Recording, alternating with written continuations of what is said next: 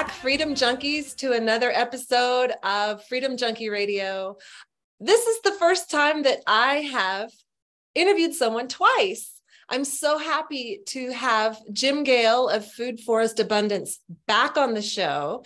Jim has some stuff that he is really excited to share with us. Food Forest Abundance has grown gangbusters. Like imagine your watermelon plant producing 90 more times watermelon than you thought possible. I think that's what happened with Food Forest Abundance uh, over the last year and a half. And then we also have Michael with us. Michael, uh, uh, Jim's going to introduce you because you you're going to tell us what you're doing up in Montana. So we're going to be talking about off-grid living today. Welcome guys. Oh, thank you, Betsy. I'm so excited to be here sharing the message of freedom from a place of actually living it. I'm here at Galt's Landing, where we are designing, we have designed, and we are now installing all of the elements needed to be completely free into the landscape, the fabric of our community. Now, what does that mean? Well, food, water, energy, complete self reliance, community, and community fun types of things are designed in. And the lawful versus legal ownership and stewardship of land is also designed into our system. In other words, we don't deal with the government permits or government tax rolls. We don't deal with any of that stuff. We are away from that system and we are showing people how easy it is. And this is where I'd like to introduce Michael Hoffman. Michael Hoffman has been living off the grid in Montana for how long, Michael, have you been proving this lifestyle? So just over two years now, uh, with my wife and my two young children. I got a four-year-old boy and a five-year-old, uh, five-month-old girl. So it's a, a, beautiful way to bring up kids and a beautiful way to live out here. Uh, it's so amazing. You know, people have this illusion that living off grid means living in a cabin in the woods and means hard work. Now, I think that kind of off grid is absolutely beautiful, but a lot of people don't want to do that. So we are showing all of the different ways that people can be completely off the grid and actually have way more time to enjoy life, right? It's a beautiful thing. And really, I hope that we can inspire people to just start taking steps in that direction today because it, it's not all about, you know, you have to go 100% cutting off your ties, but just take a step. Start taking some of that power back liberate yourself, start living in a little bit more freedom. And actually, today, I hope that we can show you ways that you can even leverage that and reap the savings and security for your household while also earning a profit. So it's a beautiful thing. Absolutely. Awesome. Okay. So, who wants to start? I know you've got a lot of stuff going on at, at Galt's Landing in Florida. Michael, you're what you're doing in Montana. How do you want to do this, Jim? Well, I could start with some of the big picture vision and goals. So, in permaculture, which is the science that we follow, the ethics and the principles of permaculture, which stands for permanent culture. Originally, it stood for permanent agriculture, but the holistic approach is to bring all of the other elements into the picture, like this lawful versus legal strategy, and all of the different components with off grid food, water, and energy, even ham radio communication. So, the big picture is to demonstrate what it looks like to live this way, not just what it looks like, but the experience of it. So, I'll give you some for instances. So, here at Galt's Landing, 12 months ago, we had a cattle pasture, flat cattle pasture. Now we have hundreds and hundreds of different edible plants in the ground, over 200 different varieties of food producing plants. We have solar systems and wells that allow us to uh, suck the water out of the ground and pump it throughout the food forest completely off the grid. We have a pond with 14,000 fish we put in about two and a half months ago, and we use the water from the pond to fertilize and irrigate, which is to fertigate the whole food forest around the pond. We have a fence that's 3,000 feet long, and every eight feet on the fence, we have a new vining plant, a new food producing plant, turning the fence into a food fence. So, in this community, we can live completely free of the system. We literally don't even need money to live in this community because everything we need is produced on site. It's I mean, this is a dream for for many people. So, and and I love your philosophy behind it that if we I've heard you say it many times. I when I was introducing you, I neglected to say that you are one of the most inspirational people that I've ever met. I mean, after our last interview, I was just flying. It I mean just it inspiring. Um so uh this living off grid um oh what was I saying? Something about you recently you've been talking about oh just if we can get a lot of people thinking this way yes. then we win. Then we win. And it's one step at a time, as Michael referred to. And Michael's amazing with the details. So I'll, you know, maybe share a couple more tidbits and then I'll turn it over to Michael because he can get into the really fine details of how logical this is. Taking the square foot, and this is Jack Spirko says this often. You start on the first square foot outside your back door right? You walk outside your back door, plant a seed there, and watch that seed come to life and start producing for you. This is the magic of it all. In, in a show called The Land of Plenty that we, we're doing, um, the, the last line in the show is the Garden of Eden is thought to be a utopic fantasy. People would even get mad if we claim that that's a possibility in our world when it's literally the most logical thing we could ever do. When we transform 50% of the 44 million acres of lawn in the United States, you notice I said 50% because I like lawns. Lawns are functional to a degree, right? But when we take 50% of the lawn and we simply plant perennial edible landscapes on that piece of lawn, we reverse mass extinction. We reverse deforestation we reverse cancer and diabetes and heart disease trends. We end hunger and we end tyranny by doing what's good for us and good for the planet. The only thing this isn't good for, at least by their own ignorant insanity, is the corporations that are monopolizing and destroying our planet. Those corpor- corporations will either adapt or fail because insanity is unsustainable and we are showing a better way. Thank you to the permaculture movement and the giants that have led this movement for generations. Okay, so two questions. Um, one is some people, I think, shy away from jumping in because they think, you know, part of what I want to do is travel.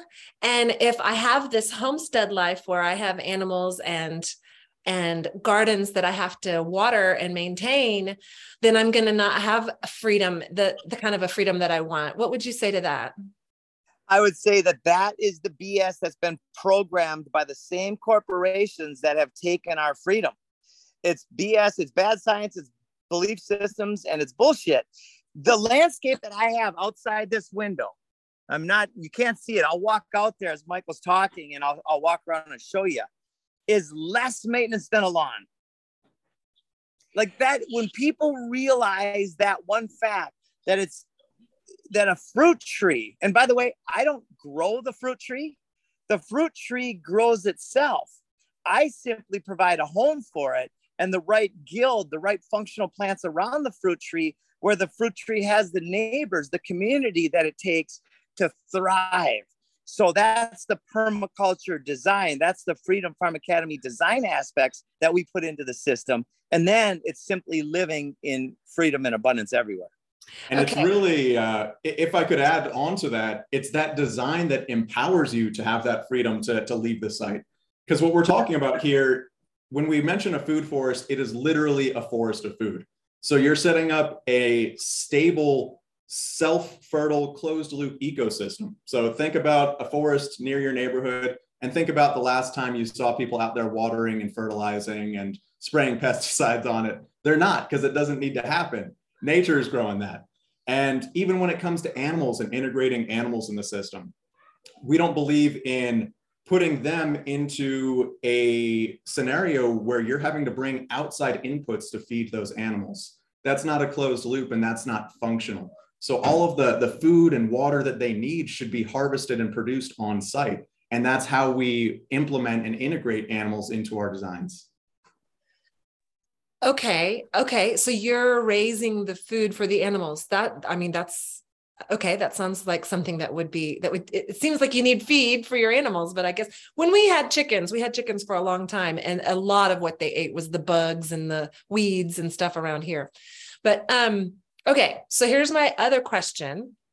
And it is in Texas, they're not letting it rain.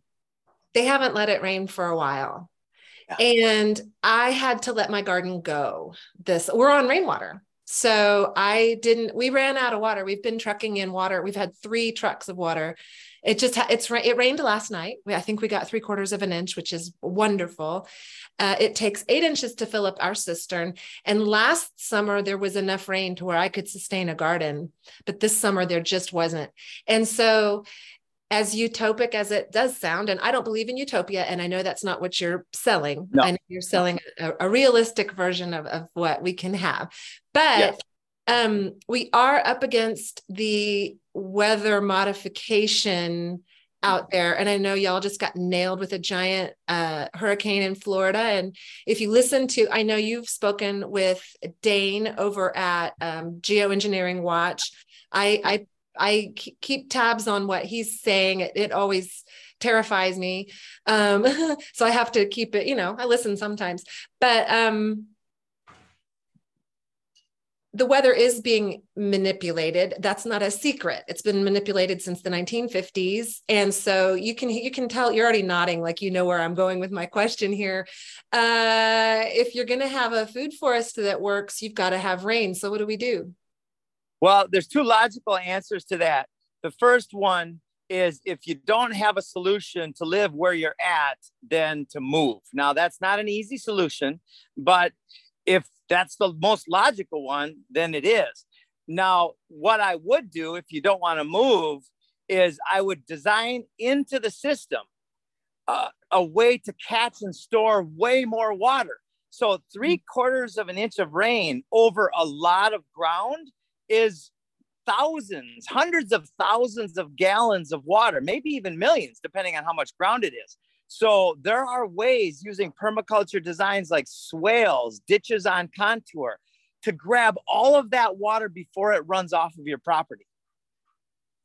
And that's really the most like- effective way you can harvest and store water is using the land and the landscape because that is your largest catchment area on the property it's your whole property. Mm-hmm. So if you can get those swales, you can divert it and you can actually plant that water into the ground. So what I mean is get it below the surface if you know you're worried about transpiration and evaporation, convection from the wind, that kind of stuff.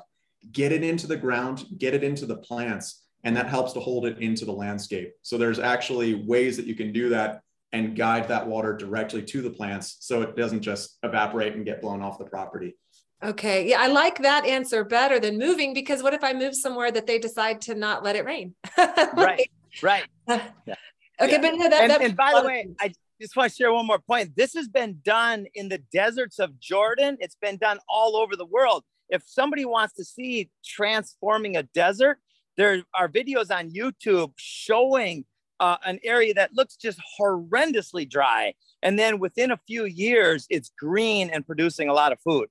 Um, now, I just want to say these. This is our sweet potato harvest from a small patch of ground right over here. This is about 90 pounds of sweet potatoes.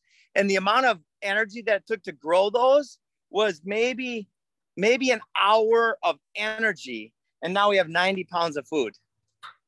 Yeah, that's awesome. Yeah, I know sweet potatoes are a great ground crop.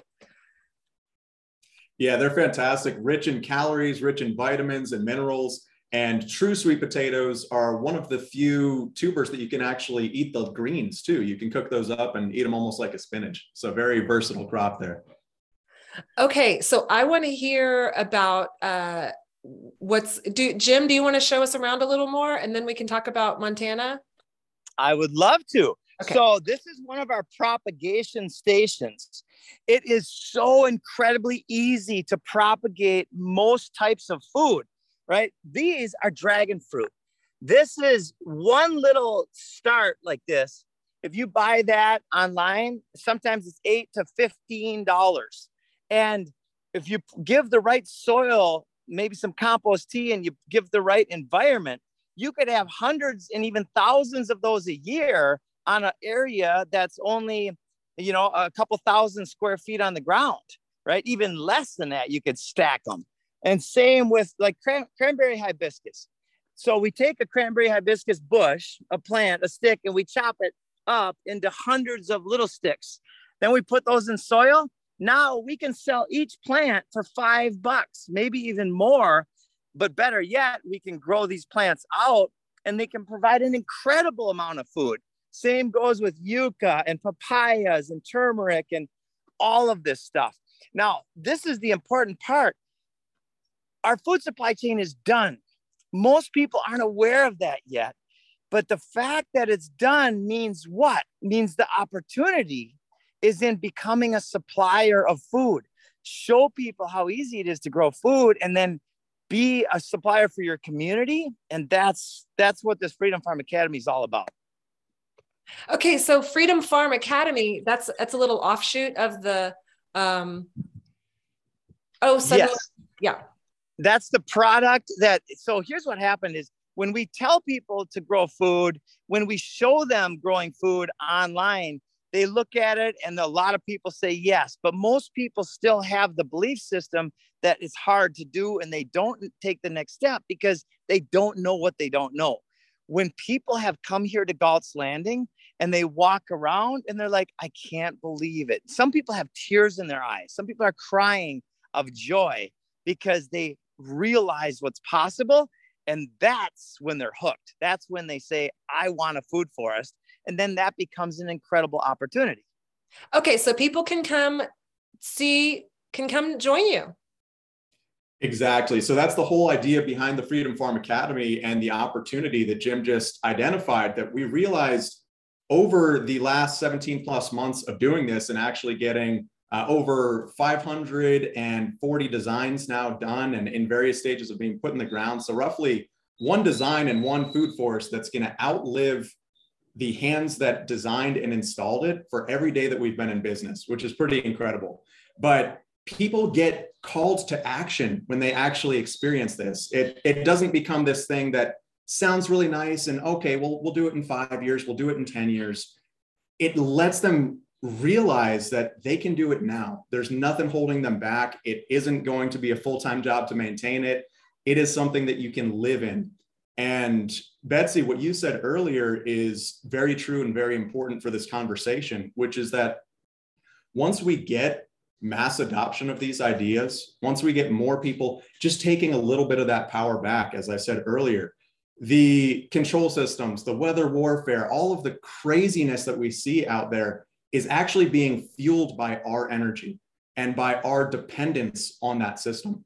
So when we're dependent on the governmente, on the mind control, on the would be controllers of this for food and water and energy, and to really sustain us, almost uh, positioning themselves in the role of mother and father when you really think of it, that they, they keep us in a childlike state, being dependent on them for our entire life, most of us. So if we start taking a little bit of that power back, then that is how we address the problem. And we actually give them the choice in the spirit of freedom. We give them that freedom of choice. You can come along with us, or we can dismiss you because we no longer need you. So that's really the idea here. And through the Freedom Farm Academy, we don't want just one in Florida. We want one in every community across the earth so that people can actually come and experience these solutions and actually get empowered to bring those experiences home through the designs, consultations, and installation services that each Freedom Farm Academy offers. Okay, so explain a little bit about that. If somebody listening to this or watching is suddenly inspired, what should they do? Well, first thing I would suggest is please reach out to us. You can find us at foodforestabundance.com or reach out to me directly, Michael at foodforestabundance.com. And I would love to talk with you about the various ways you can get involved.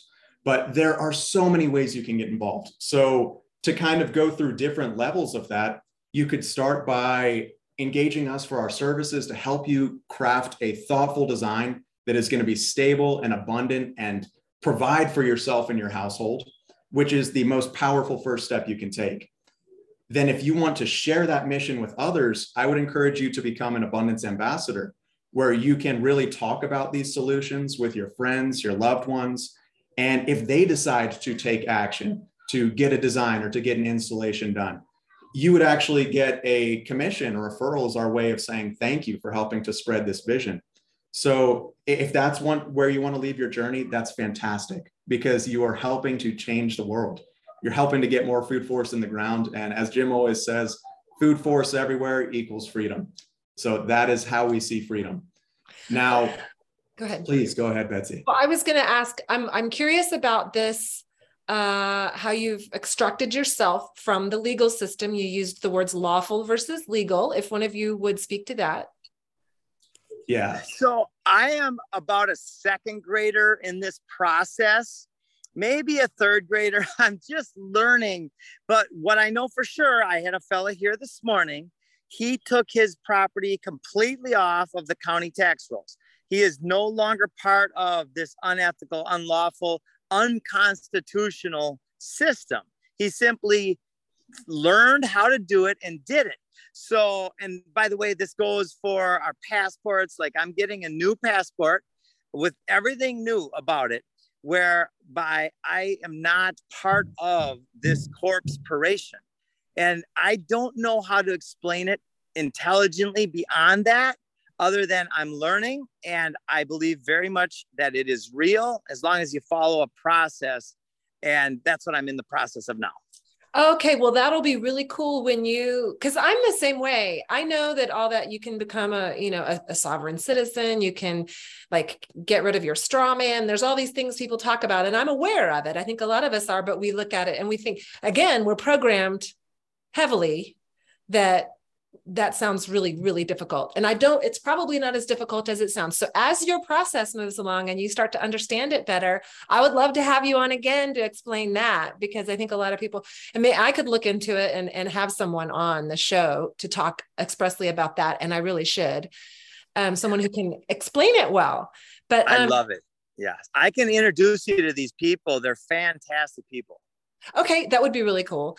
Um, I know that there's something called the land patents where you can you can take your land back. You go all the way back to when the land was originally. It's called a patent, but it's really more like the land grant back in the day. Yeah. And you you have to find the history of it all the way back to wherever it was given over, and it was not a taxable thing at that time, and it shouldn't have ever become that way. So, right. and people do it. Um, and then once you've done that, it's permanent from what I understand, you can pass it along. Like if you sell your property, you can sell it as a land patented property. So, yeah. but, um, so you guys are in two totally different environments. In Florida, you can grow dragon fruit and papayas. In Montana, you can't. So y'all's properties are going to look very different, but obviously they can produce a lot. I'm curious about what you do in Montana so yeah, uh, I don't know if your uh, viewers can see out the window here, but definitely a different landscape from what it looks like there with Jim. We got our first snow over the weekend, so. Uh, but there is, it's funny because when I moved out here and when I talk to people in the area, there is this idea, this belief system that we can't grow food out here. We can't do it. There, it, the season is too short or it's too cold, and it couldn't be further from the truth. Not only have I proven that on the annual side.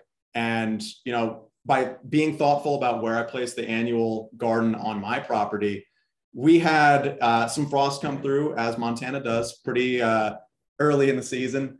Oh, looks like jim's got a visitor there. And uh, oh. it wiped out all of the squash and tomato plants for all of my neighbors and yet mine were still producing. Mine i got about three extra weeks of harvest. And when you think about that that extra time is extra calories that I can store and use over the winter. But even beyond that, looking at the perennials, the issue is that most people have become so disconnected from their landscape. They have no idea what grows, what is native here, what is producing food right outside of my back door. So I could go outside right now. I've got winter berries down on the driveway. I could go get some rose hips. I've got cambium growing in the, the pine trees outside. We've got choke cherries, which uh, if I got a sore throat right now, I could go get some bark, make some medicine off of it. And everything that I just told you is actually just growing. Those aren't things that I planted. So we're living in a food forest already if you're living in the forest here. But there are so many other things that you could plant into this, like honeyberries, which are actually a relative of honeysuckle, and they are delicious. There's Saskatoons that grow out here, buffalo berry. Most people don't realize you can actually even grow kiwi out where I'm at in zone four in the United States. You can grow hardy kiwi vines. They are delicious. They produce a ton of food. You can grow hazelnuts. I mean, there's just so much that, you know, it's not just flavor and vitamins, but, you know, as I said, hazelnuts or ground nuts, which are like a tuber, you can actually get substantial calories out of this system too. So it's about changing what you want to see on your plate, becoming familiar with a wider variety of foods. And yeah, maybe if you're in Montana, you shouldn't start out by growing bananas, but that's okay because there's a ton of other stuff that you can grow that I think you will find just as, if not more delicious when you taste it for the first time. Well, you know, I am completely aware that Native Americans survived, thrived for millennia all over the place, you know, all the way up to Alaska. So, I mean, to think that it sounds difficult, we're just being wusses. Yeah. And they had a lot more free time than we do. I've mm-hmm. researched a lot of communities that do these types of things. They have incredible amounts of free time. Um, in fact, I've lived, I lived in Africa with the Maasai, and their life was like all free time. It was amazing. We would walk from place to place. I'm like, what do you do all day? They're like, what do you mean? I'm like, this is what they do all day. they play games, they have festivals, and I actually got invited to a really crazy one. Um, anyway, long story, but uh, same thing in Chiang Mai. I lived in the jungles of Chiang Mai for a short time, and it was the same thing. These people had more free time than we do. They lived healthier, more abundant lives than we do. Right. So it's just becoming aware of what's possible and then simply wanting to do that. I mean, the idea of free time is something that we haven't been programmed to have. You're supposed to get two weeks of vacation, Jim. oh my God. What a what a paid to live slave system, right? It's a slave system. But now Goethe said, none are more hopelessly enslaved than those who falsely believe they are free. And sit with that for a while, like I did. And it's profound when we finally realize that these addictions have become our slave master. The realization of that creates the awareness, which leads to a new choice. And the choice, once you're aware of the choice, is always freedom. Well, you know, I interviewed Henna Maria recently, and we went into, we went deep into the fact that we've become aware of the cage and the cage door is open. And so now we're stepping out. But as caged animals, you don't, you kind of want to go back into the cage. That's where you're comfortable. You know, you know, this is the unknown. And we were talking about, well, what do you do? How, how do, we're the first ones you know it's been uh, hundreds of years b- before you know since people had to maybe not hundreds you know our some of our ancestors here in the united states were had relative freedom and were growing their own food and all of that but um this looks like one of the things people could do instantly if they're seeing they're recognizing the the beast system that has us uh, has completely owned us and we just were waking up to it. And you think what do i do? We'll start growing some food and just see where it goes. Yeah and if you're one of the first ones who in your community has really woken up to what's going on sees it then you kind of have a, a duty and a responsibility to share that and i don't mean by going and, and preaching and trying to convert your friends and family who aren't ready for it because we all know how that goes. We've been there, we've done that. If the time isn't right, they're not going to receive that seed that you're planting. However, if you start living that way and you start demonstrating it mm. and allow them to see the difference, see the joy that you're experiencing, see your vitality improve, your quality of life improve, that is going to catalyze some change. That's going to ignite a spark in them hey, what did you do? What are you doing different? Why are you so happy all the time? What, you know, that starts that conversation in a way that they can receive it. And that'll help inspire that change. So, really, uh, we're looking for those fellow pioneers right now and people who have the courage to be leaders in this movement. And the hardest thing is taking the first step. The second and third and fourth and fifth and hundredth steps are infinitely easier. So just take that first step, plant a seed, start growing a garden, do what you can, and really, uh, you know, put your money where your mouth is. Right? If you know this stuff, you believe it, start making that change. Okay, so if people were thinking, I live in a certain state in the United States, or I even I have some listeners that are overseas I suppose growing some perennials would be a great idea. Now, if you don't have your own property, if you're living in an apartment, that's not going to work. Uh, you can definitely grow some of your own food. But um, if you do, if, if you are fortunate enough to have your own property, I suppose you could look into what are some of the perennials that grow in my area that I could put those seeds in the ground. Uh, I don't know if this is the right season to start you can. You can start growing um, fruit trees in the fall. Yeah, you yes, can get some stuff in the ground. And what this is the perfect season to do is to start planning, start designing, so that when springtime comes, you can get that system in the ground and get it set up the right way. You know, that that's really where I've personally seen many homesteaders and people who want to live more self-reliant fail is that they go in without a plan. They go in without a design and they either plant things in the wrong place. Maybe they put it on top of their septic mound and the roots are going to clog the system, or maybe they put it in a shade trap, which doesn't get enough sun to grow it, or they get too many animals and they can't provide the feed and they actually got the animals to hopefully feed themselves, yet they're spending more money on feeding the animals than they would have just buying the, uh, the, the meat themselves. So really going into it with a thoughtful design will save you time and money and get you such better results. So now is a, the perfect time of year to do that. And that's where you guys come in. You guys have designs for sale for small plots, large plots, all the way from doing it yourself to having someone come help you. Right. That's right. And every design is custom. So we look at the zone. That's really important. The question what plants already are proven to grow well in the zone you're in. And then we look and work with the customer to find out what their vision and goals are. And then we look at the landscape and we find out how to fit their vision and goals into the landscape. It's a it's an incredible process. When people realize how many different types of food that they can grow, it blows their minds. It's amazing. Well, so the other, you know, I kind of want to ask about off grid now too. It's such a like household term now, off grid living. And so, what exactly does that mean? Well, like, I don't know if you can see this house over here, but you see how the roof is slanted towards the south?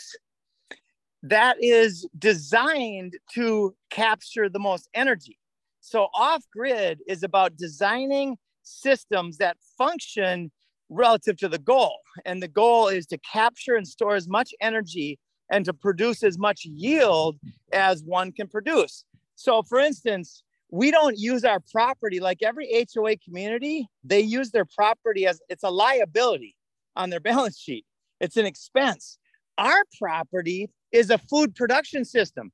The pickerel weeds are edible. These are all bananas and fruit trees, and we've got 14,000 fish in the pond. And so our property becomes a system of producing value. So we don't share the expenses, we share the profits generated from the land. Okay. When hey Jim, you got something right here. you got a berry in your tooth. You've been mm, I had a I had a mulberry in my tooth. Thank you. yeah, Betsy. still there. Still there. That's hilarious. I've never um Love I it. always tell people when they have something in their teeth, but I've Thank never you. you're you might need a toothpick, dude. It's looking good. Um mm. so no, I got it. Okay. You, um, so anyway, uh, when I think of off grid, I think of you don't need uh, city water. You don't need the uh, your local electric uh, company. Right. Uh, uh, that's really what I think. When I think of the grid, I think of electricity and water and being plugged into uh, what what we need to buy from yeah. The the system in order to survive. I, I suppose you, there's different levels of being off grid, like like growing your own food. Then you don't need the grocery yeah. store. Um, yeah um, f- figuring out how to be vibrantly healthy so you don't need the medical system homeschooling yeah. your children so you don't need the education system it, it goes um, that i guess off grid has a lot of layers like that exactly yes. there, there's so many layers but it, it's you you've hit the nail on the head it's removing the middleman between yourself and what you need to live to thrive so not having a middleman between yourself and your energy or yourself and the ability to heat your home or to provide your water or your electricity. So, and it's funny too, because most people, they have no idea. They just turn on the tap. They don't know what's in that water. They don't even know where it started from or where it came from. So not only are you taking that power back in terms of not supporting someone else or not losing the energy, the currency, the money for having to gain access to that. But you also gain the clarity and the knowledge of where is this even coming from? And you end up with something that is superior. The water that you're getting from the sky or from the ground on your property, it's not pumped full of fluoride. It doesn't have uh, pharmaceutical residue and stuff in it. It's clean. It's the way that it's meant to be. So you end up with a more vibrant health and a more vibrant lifestyle from taking those steps. Okay, so when it comes to getting off grid, um, from for energy purposes you pretty much solar is where is what people do but solar you end up having to have the lithium batteries and i know they're problematic where where is solar right now i haven't talked to anyone about that in a while except that i know that lithium batteries like electric cars are one of the uh, biggest backwards things that we ever got sold. We were told that they were uh, good for the environment when it turns out they're far harder on the environment in in the big spectrum of uh, just from yep. the, how they make the batteries they, they just destroy a landscape to create a lithium battery then the what do you do with the battery once it doesn't work and then charging your car actually uses the electricity that they were telling everybody oh you can't have to use small light bulbs that you know you can't have a 100 watt light bulb anymore but you need to go charge your tesla and that's going to come from the local power plant, which is burning coal, you know? So, I mean, I know that that was just like a big scam that got pulled over on us. So I'm wondering about solar. Is that what y'all do when you consider being off grid? What, what are you doing for energy? We, ha- oh, so we have levels of redundancy. We have solar systems. We have a small wind generator system to keep the batteries tri- trickle charged. We have several types of fuel contained here. And we're also working with people like Darren Olean. Darren has incredible energy systems coming to market. And we've talked to many other people that have efficient energy systems. I've talked to a bunch of people who also say they have the free energy things. And I'm like, great, show me, right? But but even without the free energy stuff, there's so many better energy systems that are out there. And we're going to become demonstrators at the Freedom Farm Academies of all of these systems. Yeah, and something I would add about solar is everything that you said is valid, and I agree. I actually think there's a reason why we've seen solar becoming the most pervasive uh, system for alternative energy because you're still dependent on you, you can't manufacture your own batteries, right, or your own panels, but they have become increasingly uh, less expensive. I mean, the prices, if you look just over the 10 years, it is so much more affordable to get started. So I see it as being a stepping stone into becoming totally liberated, totally off grid from an energy standpoint.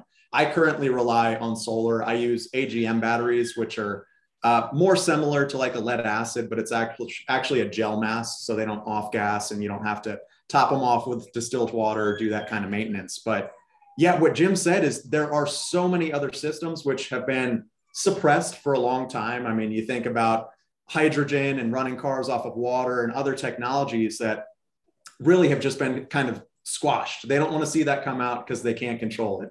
You think of Tesla's energy versus, you know, his competitors. He wanted free energy, something that wouldn't be metered. And so that's why that was squashed. But we're now seeing it coming to a point where these technologies are becoming increasingly more simple. And so that they, once the idea is out there, you can't stop the idea.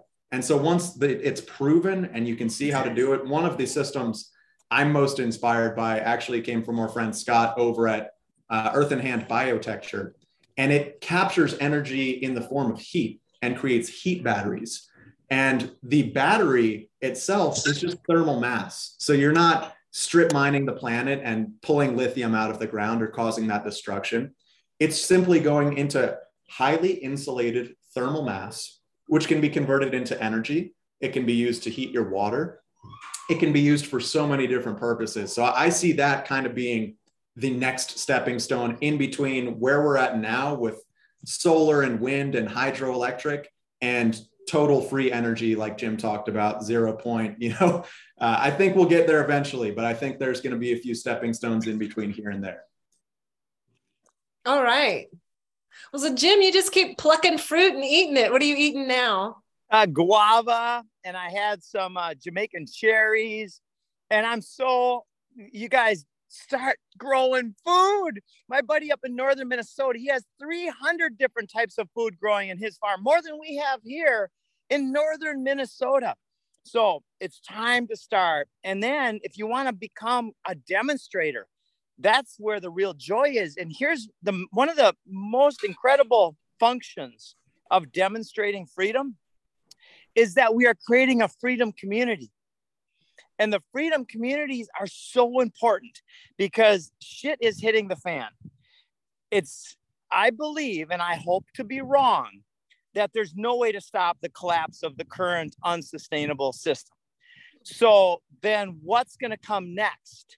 Well, that's up to you and I. It's time for leaders to lead, and demonstrating this is so joyful. It's also a great creation of value. And in true capitalism, it's about the voluntary exchange of value. So now we're becoming true capitalists by providing an epic service for our community. It's a lot of fun. And by shifting that value, uh, becoming a demonstration center, and let's say you want to become a Freedom Farm Academy, which we would actually train you how to offer these services for your community to become uh, a hub where they, they can show up, get inspired, and take that experience home you can have your own design and installation side of the business to help empower others and really not only reap the savings and security for your household, but turn this into a regenerative entrepreneurship, growing freedom and abundance for your community. But when we shift that value system and we think about the system that's being created as a demonstration center, as a Freedom Farm Academy, yes, it can be valued in money, but let's say if the economy collapses, what about the other value that's been put in there?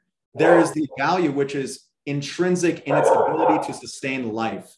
And what greater value can you find than the ability to support life of all kinds, not just mankind, but your local flora and fauna? Everything becomes more enriched and benefits from creating these ecosystems.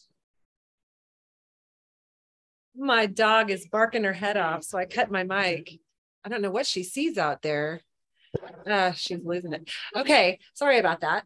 Um, so what does it entail if someone said, okay, I've got 10 acres, I've got 50 acres, I'd like to become a, a food forest, um, one of these demonstration places. What, what do they do? So reach out to us so we can talk you through the process. And when you decide, hey, you're ready to go, where it all starts is, of course, with design. So it's triggered in phase one. You submit a deposit and you uh, sign our membership agreement, which is an epic agreement. It's based on the principles and ethics of permaculture, not force and control and violence. It's not a franchise or any of that BS. So we get started there. We visit the site, we read the landscape, we get to meet you, learn your why, tell your story. And through that process, you even get a permaculture design certification course through our friends at Verge Permaculture. So you get to take a deep dive into the knowledge.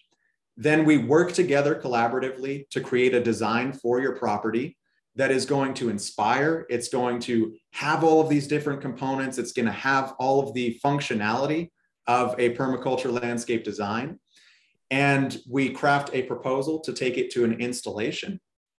During the installation, we send out a crew of the, the best within our network to actually instruct you and guide you and your friends and your family and your community through the hands-on application of permaculture. So not just learning the theory, but learning how to do this as a business or do it for yourself at the highest professional level so that you can offer that as a service. You get that training for how to do this as a business.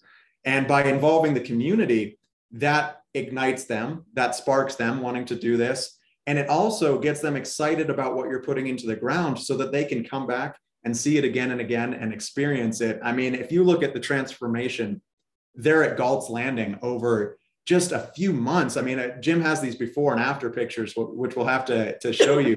It's incredible the way that the landscape can transform. So that's really what this process looks like. We come out there, we get the before and after pictures, and uh, we get this thing ready for launch and support you every step of the way so that you can not only have your family thriving, but you can also have a thriving business. Okay, so I would love. I know that it's it it very like if you wanted someone to come, like if you if someone wants to buy a design, there's there's different prices for those. Um, I'd love to get a little bit of that out to people because I'm sure people are thinking, hmm, some of these things sound expensive. Um, and it as and I'm sure the bigger the project, the more expensive it is. So give us a few um, ideas of the price. I know that everyone is individual, but like a smaller design for a backyard yes. versus a larger farm, um, and then maybe becoming one of the um, the demonstration places. Awesome. So the I want to first say anybody can grow food with a very very small budget. If you want to just do it yourself and you've got 20 bucks, then you can go to the store and you can buy a bunch of uh, fruits and veggies in the organic section and you can actually plant many of those seeds right? So what we offer is the ability to speed up time. And a permaculture design for a landscape a standard quarter acre is about 1197 and it's a custom document. So that's $1197 and it's a custom document that takes our designers an average of four and a half hours. Plus, we've got all of the collaborative networks involved. So it's an it's an investment. Growing food is for me, I'm putting my money where my mouth is, quite literally. I am putting as much as I can put in to growing food right now as what I believe to be the most logical investment I could make with my fiat dollars, which are going to hell. So, okay. uh, so, so, so that's the start. Okay. Yeah. And then if someone, what about becoming one of these design centers where people like you, you want to dive in? Yeah. Yeah. So uh, to become a demonstration center, uh, Freedom Farm Academy, uh, it is a $15,000 fee to start that phase, phase one process. That includes the site visit, the documentation, us actually engaging in the community and securing strategic partnerships. So we approach this the same way we would a permaculture project in, say, the developing world or uh, overseas, in that we want to have that community buy in and we want to cooperate with what's there rather than competing. So when we go out and we engage the community during phase one, we set up partnerships with local beekeepers and apiaries, solar companies, rainwater, uh, hatcheries, you know, giving people the abilities or anything that they see there on site, they can get connected with that. They can bring that experience home, and you will actually get a, a referral fee for having that partnership in place. And what's beautiful about that is that's a two way road. So when you start sending business to them, they want to send business to you. And I'll tell you right now, the people who are interested in harvesting their own solar energy or, you know, starting to get bees or maybe starting to collect rainwater are also interested in growing their own food. So they're going to say, hey, if, are you thinking about growing your own food? Well, let me tell you about my friends at Freedom Farm Academy. Go check them out. It's an incredible experience. And so you get that community buy in and you get an instant referral network. Okay. So, how many of these do y'all have? I know you've got Galt's Landing in Florida. And are you one in, in Montana? Are you one of the So I'm actually working at uh, becoming a demonstration center where I am currently. I am very, very far away from people. So it's not really the, the most ideal place to do this. But I, I personally am. Our family is looking at moving again so that we can become one. But we've got one uh, getting started in Washington State. We've got one, uh, a membership agreement signed in South Africa in Johannesburg. We've got one happening in Ghana, in Thailand, of course, Jim there in Florida, and many more that are just right behind. Uh, actually, one in South Carolina as well. So this okay. is a, a new movement, a new opportunity, but it is spreading like wildfire. So if someone wanted to come visit one in the United States, the, the best one to come to is there in Florida? Yeah. Okay. Yep. Go yep. visit Jim at Galt's. yeah. Yeah. It's a lot of fun. We have a lot of fun cruising around this place. I think I'd like to definitely make a trip out there and see it. I mean, you just gave us a nice tour. That was really awesome. For yeah. those of you listening, if you're not watching, uh, Jim's been walking around. How many acres is it? Uh, this is 52 acres. Jim's been walking around the 52 acres showing us everything the papayas and the guavas and the berries and eating them and getting berries in his teeth and yep well uh is there what else do you guys want to want to let everybody know? Well i i do want to share we're in um putting a freedom farm academy at a school here in st cloud florida very very soon. Like on november 5th we're doing the first phase install. And it's going to be on camera it's going to be on film and the school owner the founder her name is patty she's incredible and she is going to actually turn this into an opportunity for the kids to engage with the community, to teach the community how to grow food, and then be part of the food supply chain in St. Cloud, which is it's going to go viral. So, uh, it's so exciting to see where you've come. I heard you early on. I didn't realize that this was brand new to you. You were so you came out of the gates with this idea of yours, this food forest abundance idea and you were on fire yeah. in your enthusiasm and your knowing that we can do this. You had the vision. The yeah. vision came to you and it was like, this is it. If we, this yep. is one of the answers to our global problems as human yep. humans and we all have to eat and you saw it coming before the rest of us did we didn't see these food shortages and stuff coming until I want to say maybe a year ago, we started to become, hmm, there's, they're not letting the ships into harbors. What's going to happen? You know, stuff like that. We started becoming aware. And so the, where you've gone, I mean, you've gone from three uh, employees, three people working at Food Forest Abundance. Yep. How many? Yep. Uh, thir- over 1,300 now, and we're in about 15 countries, and we're in almost every U.S. state. So look what you can do, people. If you get the idea, look what Jim has shown us we can all do. We're all capable of getting out there because of the internet. You've done hundreds of interviews, you've gone and spoken hundreds of times, and you've reached thousands and thousands of people. I don't know how many people you've reached. I don't know either, but it's a lot of fun because we see the shift happening at an exponential rate. Yes. Yeah. That's like the ripples in a pond. Yep. And, and Victor Hugo said there's one thing stronger than all of the armies of the world, and that is an idea whose time has come. Well, having a mind free of programming is the idea. And using our resources wisely is the next logical result of that. Well, you've inspired me. We've awesome. I've got access to a property that's that we don't we don't use it enough in central Texas and I could definitely do something there and I'm going to start really thinking about it. So awesome. you might have another disciple. yes, a, a, freedom lover. We're we're all Oh, I'm already there. Yeah. I love it. Well, um I am so happy to have had you guys today. Is there anything else either of you want to leave the the listeners with? Well, just a thank you. We're having a lot of fun. Join us if it feels like an inspired idea. We would love to work with you.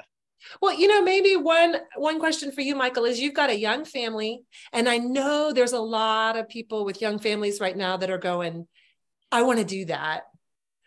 Uh, what could you give them as a couple of steps to take in it? And you know what how if you're feeling stuck if you're stuck in a job or you're you know you've you figured out how to for one one of you to go to work and the other one to stay home so that you can raise your children and not turn them over to the state other people to raise and indoctrinate um, and you're feeling stuck and you want more than anything to figure out how to be out on the land and do this what, what would be some suggestions you might have to get people started if they're feeling stuck so firstly and most importantly hang on to that dream have that vision because really it's the vision and the end goal that you see for yourself that is going to allow you to design the path there so I've had this dream for a very long time, more than 12 years.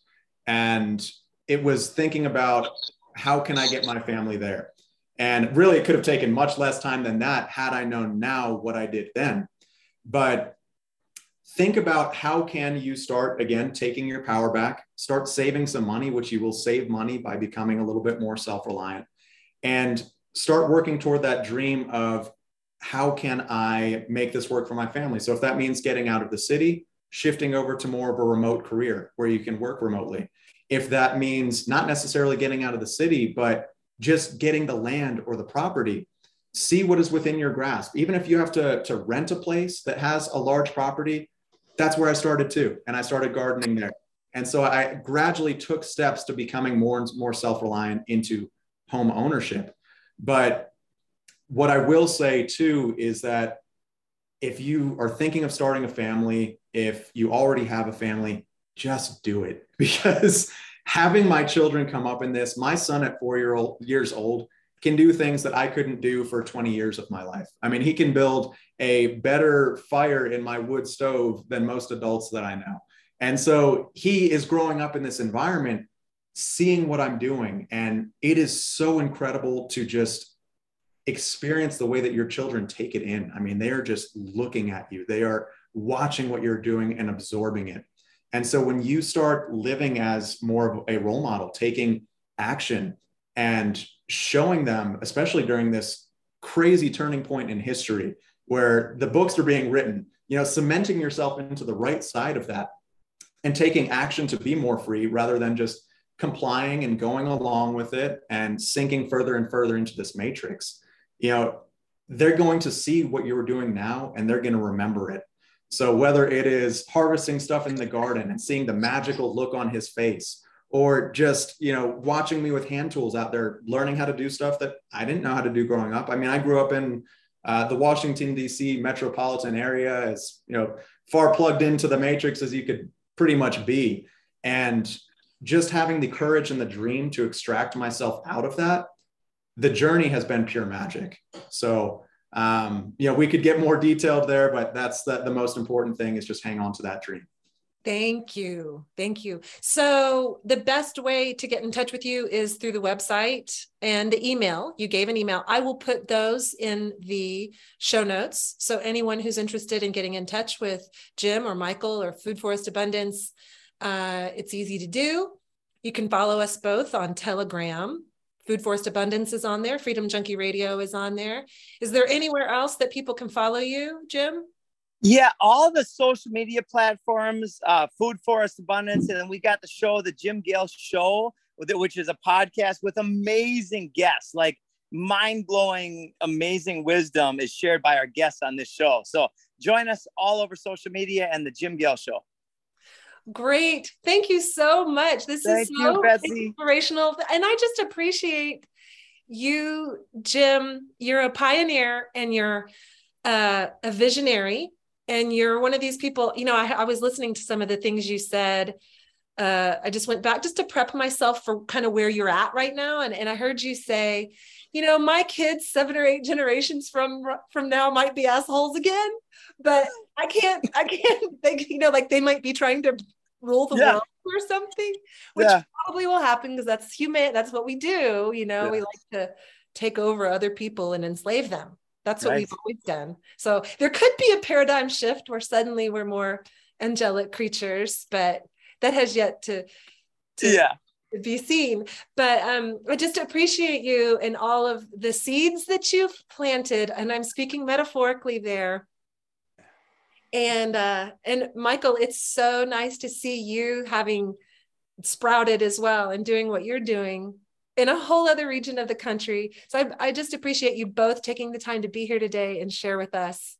I just it's been a pleasure. Yeah, thank you so much, Betsy. Thank you for having me, and thank you, your audience, for listening. And uh, please just remember, you know, whether you feel inspired, you want to work alongside us, or you just want to start taking action in your own life, you are more powerful than you could ever know, and you are the solution. So just step into that. It's our divine right. It's the reason we're here and uh, we're on that that ebb and flow right now. I think heading more toward the the higher side. So even though it, it could come back, right now we are heading toward solutions and we're heading back to nature. So have the courage to act. Thank you, and freedom junkies. Uh, until we meet again, ciao. Ciao. Than a king ever did. I live